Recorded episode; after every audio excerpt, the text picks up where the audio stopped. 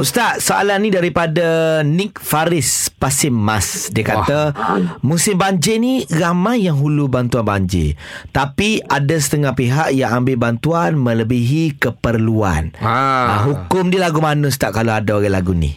Oh, hak ni kita daripada soalan tu pun kita dah tahu dah jawapan ni kan. Nah. Mana hukum dia semua haram kalau kita ambil lebih pada keperluan kita sebab itu ada hak orang lain. Oh, Kalau okey. yang darurat lah keadaan kecemasan susah ni Hmm. hmm. dia bantuan kita apa daripada dia dia apa nak sampai pun susah dan sangat terhad Hmm. dan kadang-kadang uh, apa ni uh, biro setengah-setengah daripada birokrasi apa ni pihak apa agensi-agensi kerajaan ke badan berkanun untuk nak luluskan cara apa cara tergempar ya agak susah dan kadang-kadang walaupun lulus bajet dan bantuan tapi akses untuk sampai kepada mangsa tu pun kadang-kadang juga agak sukar. Hmm. Jadi maknanya pengalaman itu uh, apa ni uh, tidak menyeluruh dan kadang-kadang tak cukup. Hmm. Jadi dalam keadaan demikian, kita apa yang menjadi mangsa ni, maka janganlah kita ambil melebihi keperluan. Sebab ada lagi orang yang eh, Memerlukan. tahu uh, apa yang kita tak tahu mereka sangat memerlukan selepas dia. Betul, betul.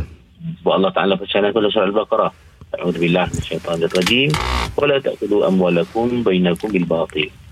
Alazim. Dan janganlah kalian memakan ya, harta-harta uh, di kalangan kalian secara yang salah dan Hmm. tidak dia ada ayat terpanjang lagi ya. Iyalah. Kata ah, nak adu hakim semua kan menggunakan Hmm. cara betul. Maka hukum dia haram.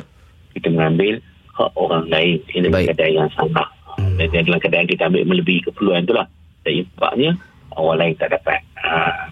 Okey, faham Ustaz. Terima Terima kasih Ustaz. Terima kasih banyak Ustaz. Maka sama-sama